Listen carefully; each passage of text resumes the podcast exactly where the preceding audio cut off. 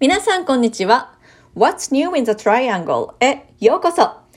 えこのチャンネルではアメリカで不動産取引士、リアルターとして活躍する私ゆかがノースカロライナのトライアングルエリアでの生活、ビジネス、不動産情報などなどを皆様にお届けします。ここトライアングルエリアは今とっても注目を浴びていて、全米で住みたい街第2位に選ばれたこともあるんですよ。それでは今日もホットな現地情報をお届けします。え今日はトライアングルエリアに進出してくる企業についてお話しします。ここトライアングルエリアは最近企業からも注目を集めている土地で、大きな企業が新しくオフィスを作ることがどんどん決まっていっています。で、どんな企業が来ることになっているか、皆様に少しご紹介しますね。えー、まずは誰でも知ってるこちらの企業、アップル。もちろんあの iPhone で有名なアップルです。トライアングルエリアにあるリサーチトライアングルパークという研究機関や企業の集まる場所にアップルが東海岸側の本社を作って、で、そこで約3000もの新しい雇用を生み出すという話になっています。で、それのすごいところなんですけれども、その新しい3000の雇用の仕事の平均年収が18万7000ドル。日本円にしておよそ年収2000万ということなので、このトライアングルエリアに比較的裕福で高学歴な人々がたくさん入ってきて、そういう人口層が増えると予想されています。えー、次のビッグネームは Google。これも皆さんご存知ですよね。あの、我々が毎日のようにお世話になっているあの Google です。Google は、えー、ダーラムのダウンタウンに来る予定で、こちらは約1000の雇用を生み出す予定です。えー、あとは、次は日本人なら誰でも知っている富士フィルム。えー、これはカメラではなくて製薬会社の方です。で、実はこの製薬会社の方の富士フィルムは、今もうすでにリサーチトライアングルエリアに会社があるんですけれども、そちらは少し小さいんですね、オフィスで。で、今度新しく製造工場をホーリースプリングスという町に作り、今後5年間で725人の仕事を生み出すということです。でちなみにこのホーリースプリングスなんですけれども、ホーリースプリングスという町はローリーの南西にある町です。で、今はまだ少しね、あの、田舎感のある場所です。正直申し上げまして。あの、まだ空き地もたくさんありますし。ただ、今新しい家がもうどんどんどんどん建ってて、開発が進んでいる発展目覚ましい街になってます。実は私のオフィスもこのホーリースプリングスにあります。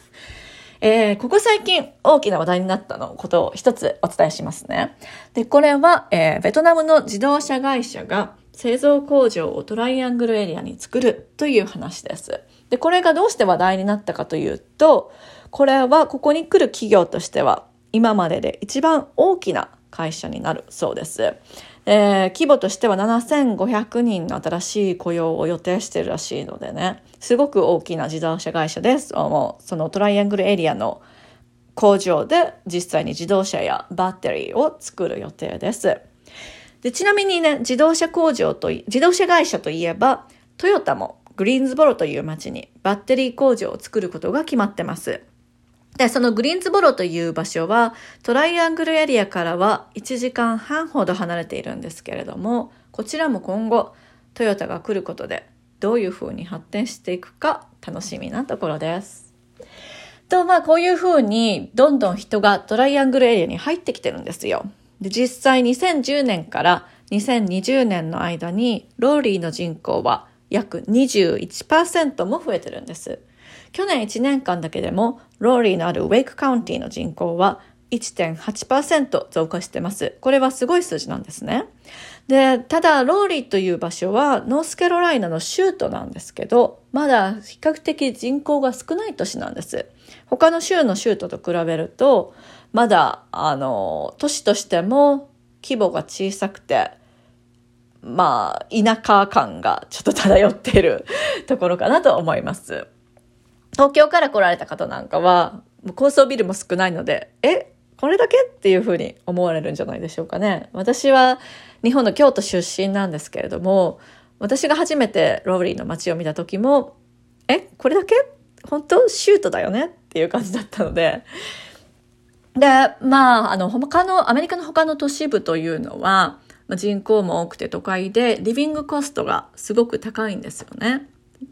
ただ、ローリーはまだ living cost が低くて住みやすい場所です。 living cost の大半を占めるのが家賃や住宅ローンだと思うんですけれども、これがローリーは他の都市に比べると、まだまだあの家の値段が比較的届きやすい値段になってるんです。例えば、えっ、ー、と、ローリーの中間物、物件の中間価格は40万ドルちょいくらいなんですね。まあ、これはもちろん中間なので、これより安い物件もたくさんありますし、高い物件ももちろんたくさんあります。ただ、1 million 出せば、 luxury property が買えます。高級物件、いわゆる、が買えます。で、皆さんの中にはご存知の人もいらっしゃるかもしれませんが、ハワイやロサンゼルスでは1 million 出しても大した物件は買えません。で、私、他の州の realtor と交流する機会があるんですけど、ハワイや、あの、LA の方に1 million の物件を見せて、これは1 million なんだよというふうに値段を言うとよく驚かれます。え、そんな値段でそんなものが買えるのって。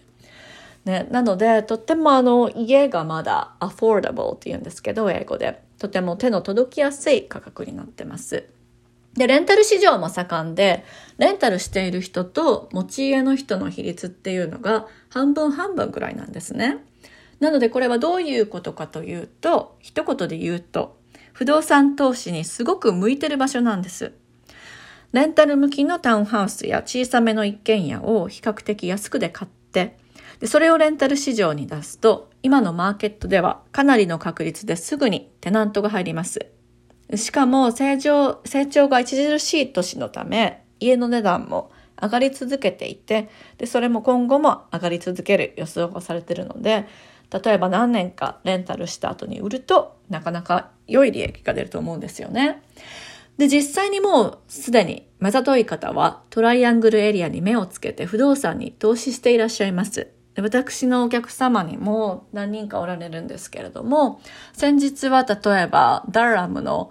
あの真ん中にあるマルタイファミリーの物件で、え、12ユニットある物件なんですけど、そちらにオファーされたお客様がいらっしゃいます。で、これは土地としてもすごく良い場所にあるので、今後はあの土地の値段としても上がっていくんじゃないかなと予想してて、すごくあの、いいところにオファーをされたなと私個人的には思ってます。えー、で、アメリカは日本と違って不動産をね、辛抱強く持ち続けていれば将来必ず価値が上がるので、不動産投資はビジネスマンだけではなくて、普通の庶民の間でも一般的にされてるんですよ。で、不動産投資で子供の学費を払ったり、老後の生活を豊かにしたりと、そのウェルスマネジメントの一つの手段としてとても人気があります。まあアメリカは日本と違ってね、社会福祉が弱く自分の面倒は自分で見なければならないという事実ももしかすると不動産投資が盛んな理由の一つかもしれないんですけれども、ただ私は個人的に思うんですけども、日本も最近は自分の老後を政府に頼りきりで本当に大丈夫なのか、わからない時代になってきたと思います。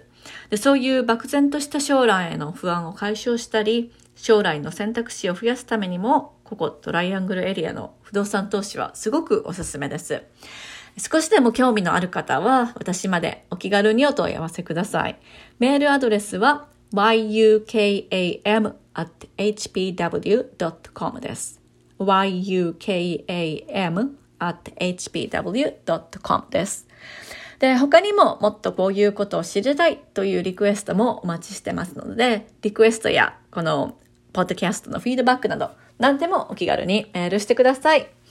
今後も皆さんの役に立つトライアングルエリア情報をお届けしていきます。今日も皆さんお付き合いありがとうございました。それでは皆様素敵な一日を。